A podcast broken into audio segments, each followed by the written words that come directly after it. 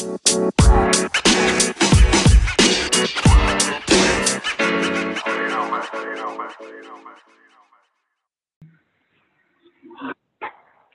morning, good morning, good morning. Hello to all of my Autism Breakthrough friends. Today is day 14 of our 21 day challenge. We will be discussing all things adults with autism. Today, today's topic is communication. Um, in the morning email, I wrote, communicate with me. And I, I started to put communicate with me already. Um, so we have a very special guest today, um, day two with Kelley Howe. She is an occupational therapist uh, in Knoxville, one of the OT unicorns, I would say, in East Tennessee because of a special practice that she does um, that she's going to share with us um, to, on today. We are doing this 21 day walk and talk challenge in conjunction with our virtual 5K. Um, we had to do things a little bit differently this year due to the pandemic. So we wanted to give an extra, a little bonus um, to walking and talking and running for your health. Um, and exercises and, and motor activity is something that um, fits into what we're going to talk about a little bit today. So it's very fitting. Um, if you are like me, I'm out for a walk today um, on this crisp November fall morning, um, and it's beautiful and it's it's a great joy. I'm looking forward to the call today. Um, if you are interested in signing up for our 5K, you can go to www.runsignup.com and type in autism breakthrough in the search engine and it will take you right to our race. Um, we have an awesome t-shirt that you'll get when you register um, for this there. So Kelley, how are you this morning? Good morning. I'm doing great. How are you? Doing good, doing good. I'm out for a walk in uh, the park near our office um, and just enjoying being outside. That's fantastic. Yeah, this walk and talk has been a, great excuse to start my day outside of the office. absolutely, absolutely. Uh, I love it. Well, um, welcome again. Welcome back. Um, and for those people who may have missed our call and our talk yesterday, can you tell us a little bit about who you are and what you do? Absolutely. Um, I am, as you mentioned, an occupational therapist here in Knoxville. I'm also a spelling to communicate practitioner, which I think we're going to talk a little bit more about today. Um, and I'm the owner of Adroit Therapy Services here in Knoxville. Awesome, awesome. And what does adroit mean? What's the significance of, of that name? Adroit uh, means being skillful with your hands or with your mind. Um, and when I was thinking about what I wanted in a therapy practice, I really want to help autistic individuals demonstrate how skillful their minds are by helping them become more skillful with their hands and with their bodies. Um, and so it sort of was the perfect word for for what I wanted my practice to be, and kind of the combination of those skills with your motor skills and your cognition working together. Wow, that's so salient. It's like message, and people don't even, you know, it's not a typical word that's usually in, you know, one's vocabulary. Um, so that's that's so meaningful when we say adroittherapyservices.com. You know, it, it, it has so much meaning to it, and I, I love that you chose that that name for your practice. That's so cool. Thanks. I was hoping to find a word like that where people might have to ask a couple of questions before we before we really understand what's going on. it's like, okay, so I'm here, and I guess this is what we're doing. Um, yeah, so yeah, that's that's very important for people um, to know and to to look up and and spend that time um, and and focus on that. Very cool. So communication, adults with autism.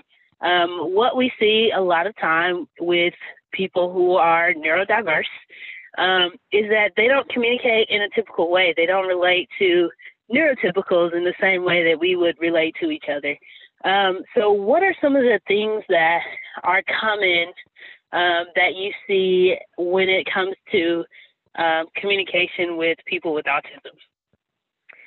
I when I think about especially adults, but um, individuals kind of across the age range, I see them in some distinct categories. So one would be what I would call fluent speakers. Those are going to be your individuals who use their speech to fully communicate anything and everything that they need or want or think or believe. So you and I are fluent speakers.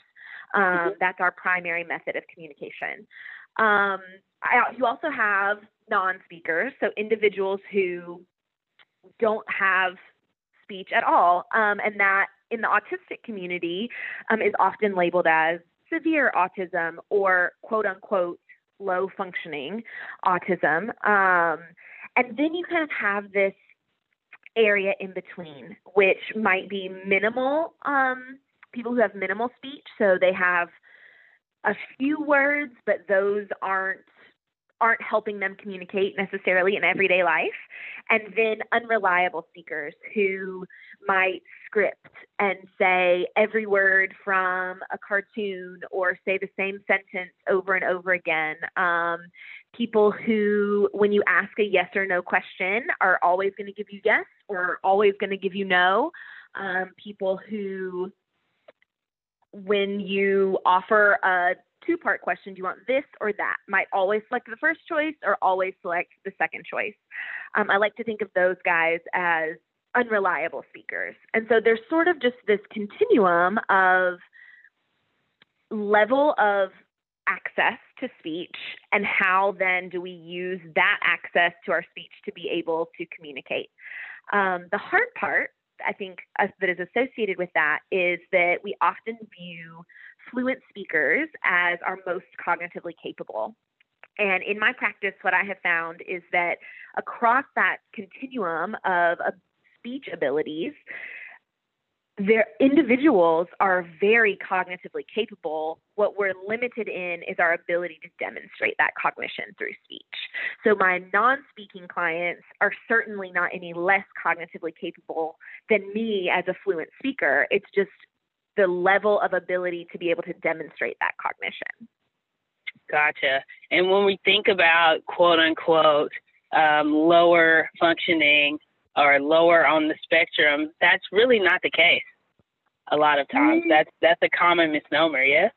Mhm. Absolutely. I think we often think in terms of, or um, are told to think in terms of high functioning versus low functioning. When in my practice, what I see is that low functioning just means we have more motor challenge. Um, you might say you've ordered more off the motor menu, right? Whereas yes. the um, somebody who might refer to as high functioning has more motor ability, has more neurotypical characteristics, and so we think of them as higher functioning. When in reality, our low, quote unquote, low functioning um, individuals really just have more of a motor challenge to work through to be able to demonstrate how capable they are. Right. So speaking and converting um, thought, cognition to speech. Um, yesterday we talked about how those the language centers and the motor centers are in different areas of the brain, right? Yeah. And so yeah. if there's a, um, a disconnect there, we have to find some way to bridge um, what we're thinking or what adults with autism are thinking with how to uh, relay that message or have their bodies express um, what their intentions are. Can you talk a little bit more about that? Absolutely. Um, so what you're talking about is I exactly how I refer to it, the brain body disconnect. Um, mm-hmm. And for a long time, we weren't aware as neurotypical individuals that this existed, this disconnect between the brain and the body. Um, and now that we're hearing from some non speaking autistic individuals who have found a way to communicate, they very often talk about this disconnect where my brain wants to do X and my body just won't follow through. Um, I've heard people kind of relate that brain body disconnect to a phone call, right? And so my brain is the one who is talking into the phone, it's communicating that message very clearly, but my body is um, in a tunnel in the mountains. And so it's only getting bits and pieces of the message, and the message isn't coming all the way through. Even though my brain is clearly articulating it, my body isn't receiving the full message. Um, and so it's not able to follow through on it the way that it would if it had a clear connection. Um, and so that disconnect means that we have these deficits in being able to follow through on what the brain really wants. And so, my job as a practitioner is to help strengthen that connection um, and build the motor skills necessary that when the brain can connect to the body, the body can follow through as it needs to. I like that. So, spelling to communicate um, falls in that framework um, because you are using letters and motor skills like pointing and you know mm-hmm. picking up letters and things like that in order to have that integration happen right? Yes. So spelling to communicate um, is just a methodology of of working on those motor skills to be able to access everything that that my clients know. Um, my goal in spelling to communicate is to teach a reliable motor skill um, over time so that the body has a way to express what the brain knows. Um, if we don't have a reliable motor skill, we can't we can't know what is happening in the brain. Every way that we demonstrate our knowledge or demonstrate our understanding is through a motor skill. And so we have to have a reliable motor skill to be able to know what's happening. And that's my job is to teach that reliable motor skill. Um, in Spelling to Communicate, what I use is just a low tech AAC device. It's just a board with letters on it. Um, and I teach clients to use their arm to poke the appropriate letters. Um, and that develops that reliable motor skill over time. Um, in the beginning, I am coaching that, I'm coaching the body, helping it get where it needs to be, helping connect the brain and body, and help the body receive the brain's message even though they're disconnected. And as that connection strengthens and we gain more and more reliable motor skill, then I can really dive into okay, what is it that you know? What do you think about this? What do you um, what are your opinions about another situation um, i can work through all of those things but first we have to have that reliable motor skill and that's what i that's what i teach that's awesome that is so cool and so the um, spelling to communicate is a practice from the International Association of Spelling to Communicate, um, and that that program um, is centered around access, agency, and autonomy. Um, so, mm-hmm. what does communication and being able to communicate um, do for people and adults, especially um, with autism? And what are some of the success stories that you've seen? I I love that question because I think a lot of individuals and for a lot of families, the goal has always been to work toward independence. Um, and for some of our individuals, that is an appropriate goal. And for some of our individuals, it's a little bit frustrating because we feel like independence is a pipe dream. Um, what communication offers is even if we don't get to independence, we have autonomy. Um, we have the ability to direct our care. We have the ability to say, okay, these are the skills I really want to work on. These are the ones that are really important to me. And these are the skills that I'm okay to have someone help me with.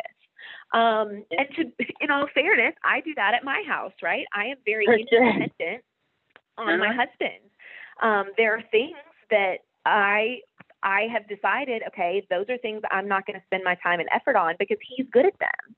And so I'm going to let him do those things. I'm going to take over other areas. But we have to maintain communication for that to be a possibility. Um, and it's the same. I, I think about the adults, um, especially that live in the breakthrough community, being able to direct their own care would change so much for them to be able to say, these are the things that are really important in my house, and these are the things that I need your help with, um, versus thinking about trying to be fully independent in those situations. Um, and so that autonomy is just so important. Um, some of the some of the great success stories as far as as that autonomy is concerned. Um, I think about one of my clients who has had trouble um, with toileting for years, and his family has worked and worked to try to to try to solve those issues. And now that he has communication, he can say, um, when I'm uncomfortable and need to have a bowel movement, I climb. I'm trying to stretch my body out. I'm trying to I'm trying to do those things. So when you see me doing that, I need you to help me get my body to the bathroom.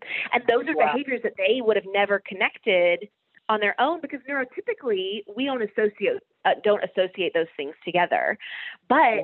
once he had the communication to tell them, they were able to help him and they were able to solve some of those issues that have been issues for years that um, that communication and that autonomy to be able to talk about your own situation um, can help so much with.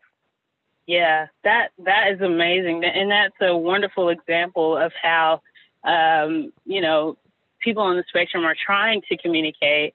Um, their their methods are not ones that we may recognize, or you know, as primary mm. primarily speakers, you know, we're like words matter. Use your words, and I've heard right. people say Absolutely. that all the time.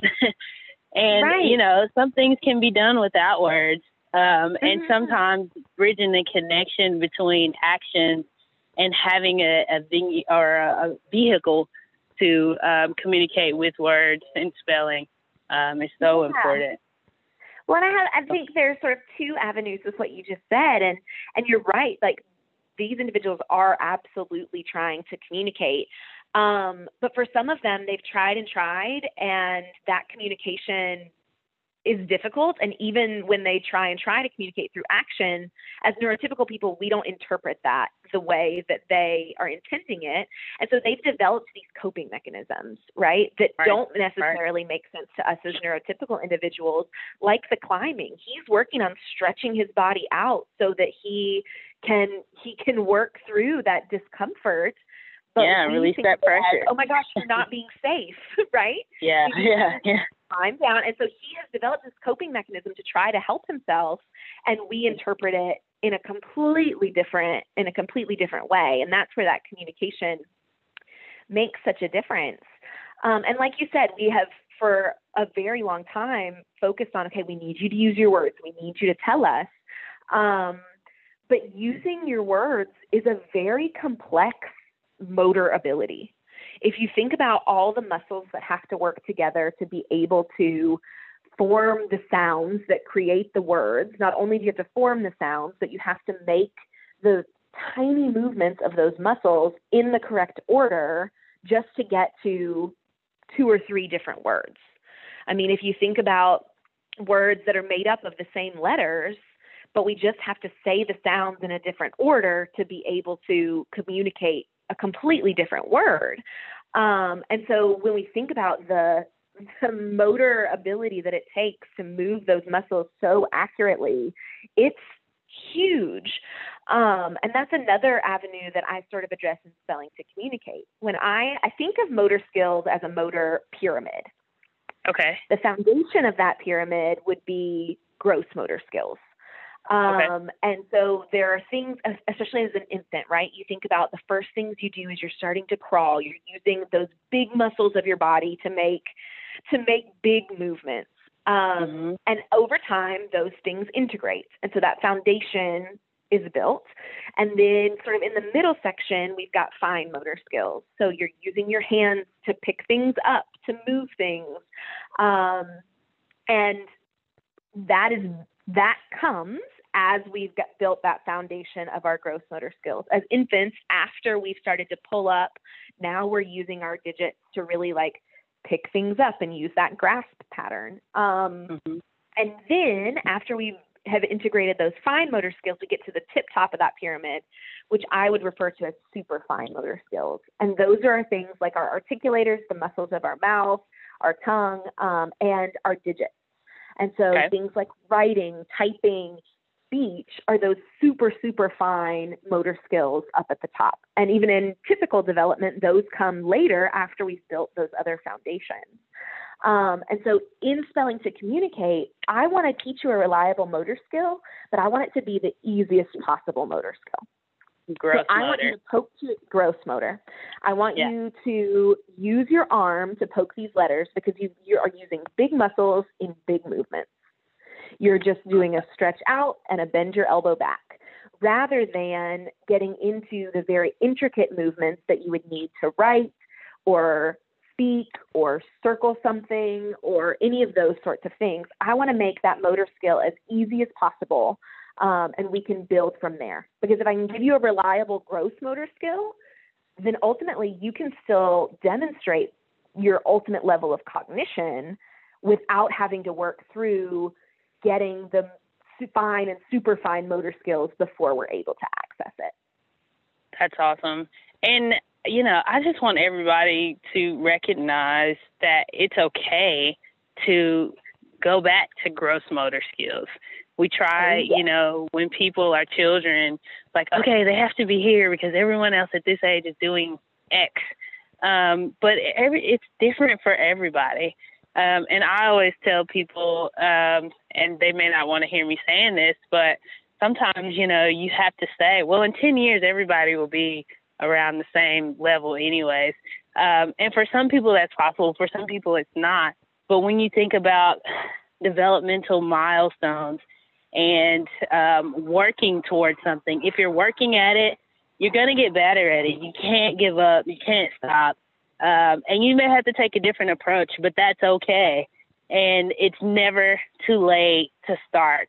I mean, if you're 25 or if you're 55, um, and if you haven't tried this process before, um, it's a great opportunity now to try and do that.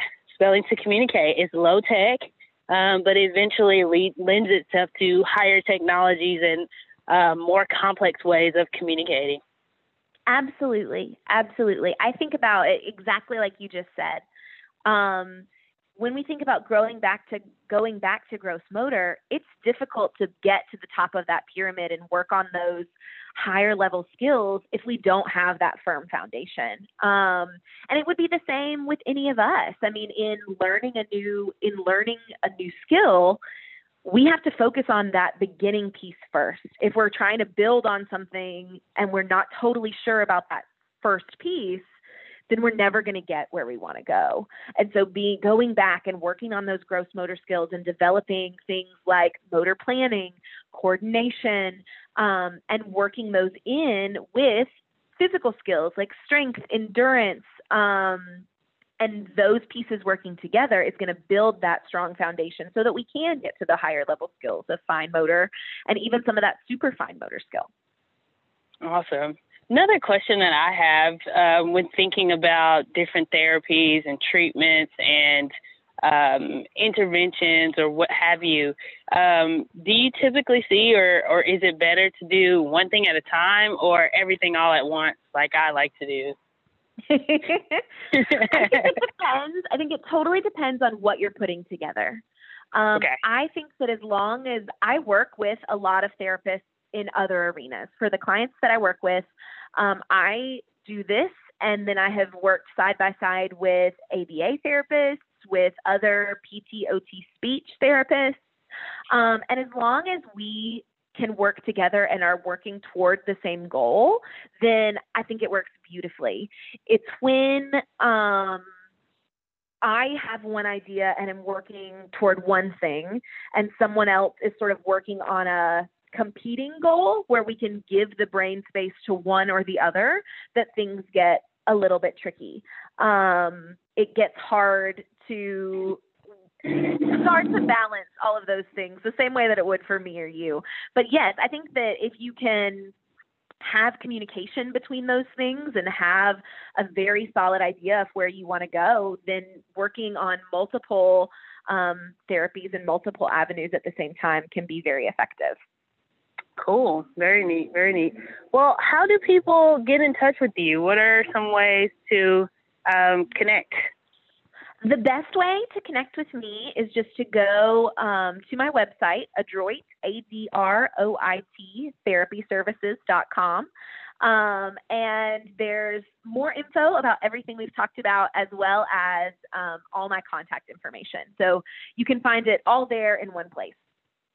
Awesome, awesome. Is there anything else that we have to make sure that people know, that advocates know, that parents and adults with autism know that we may have forgotten? Sure. The one thing that I would say before we finish up today is just to reiterate that non speaking doesn't equal non thinking. Um, just because your child isn't speaking or isn't using speech as their primary method of communication doesn't necessarily mean that they're cognitively impaired or cognitively delayed. Um, so I would just encourage you to really reach out and seek um, some support in figuring out what is motor related and what is cognitive related so that you can have a firmer idea of of what those levels truly are um, so that we don't interpret that motor deficit as cognition Awesome. A whole word, as they say, non speaking does not mean non thinking. I love that. Yes. Um, definitely, um, especially important to remember that, um, you know, anytime when you're dealing with anyone who uh, presents differently than you do. So I love that Absolutely. neurodiversity, especially. Okay. Well, cool. I just want to say thank you once again, Kelley. I always learn so much. Um, and I hope that, you know, with talking with you, um, we can connect more people um, to some of the wonderful things that you're doing in and around Knoxville in East Tennessee. Um, to all of our listeners today, yeah, thank you, thank you. To all of our listeners today, um, I just want to remind you that we are doing this walk and talk challenge. I'm just, I'm winded. Oh my God. Oh, let me catch my breath. I walked up a hill because they're cutting grass. Uh, uh, we are doing this in conjunction with our 5K, uh, our virtual 5K, runsignup.com, and you can search Autism Breakthrough. Please support that if you can. Um, it's a little bit different this year, but we want to make sure that we continue to support um, what Breakthrough is doing and the community of adults with autism um, that we support in this area. And if you happen to post your walk, your run, or even the emails that we send, if you could hashtag 21 for 21 or hashtag autism breakthrough, we would definitely appreciate that. Um, be sure to connect with Kelley. Um, she has a consultation request form on her website.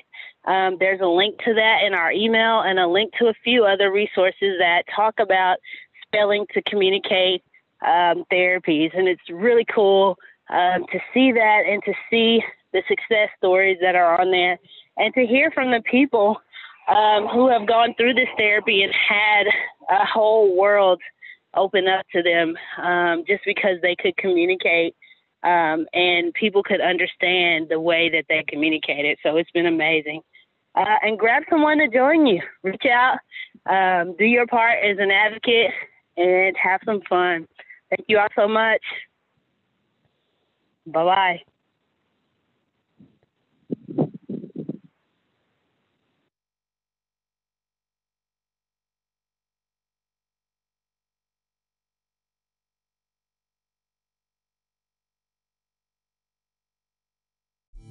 Wow.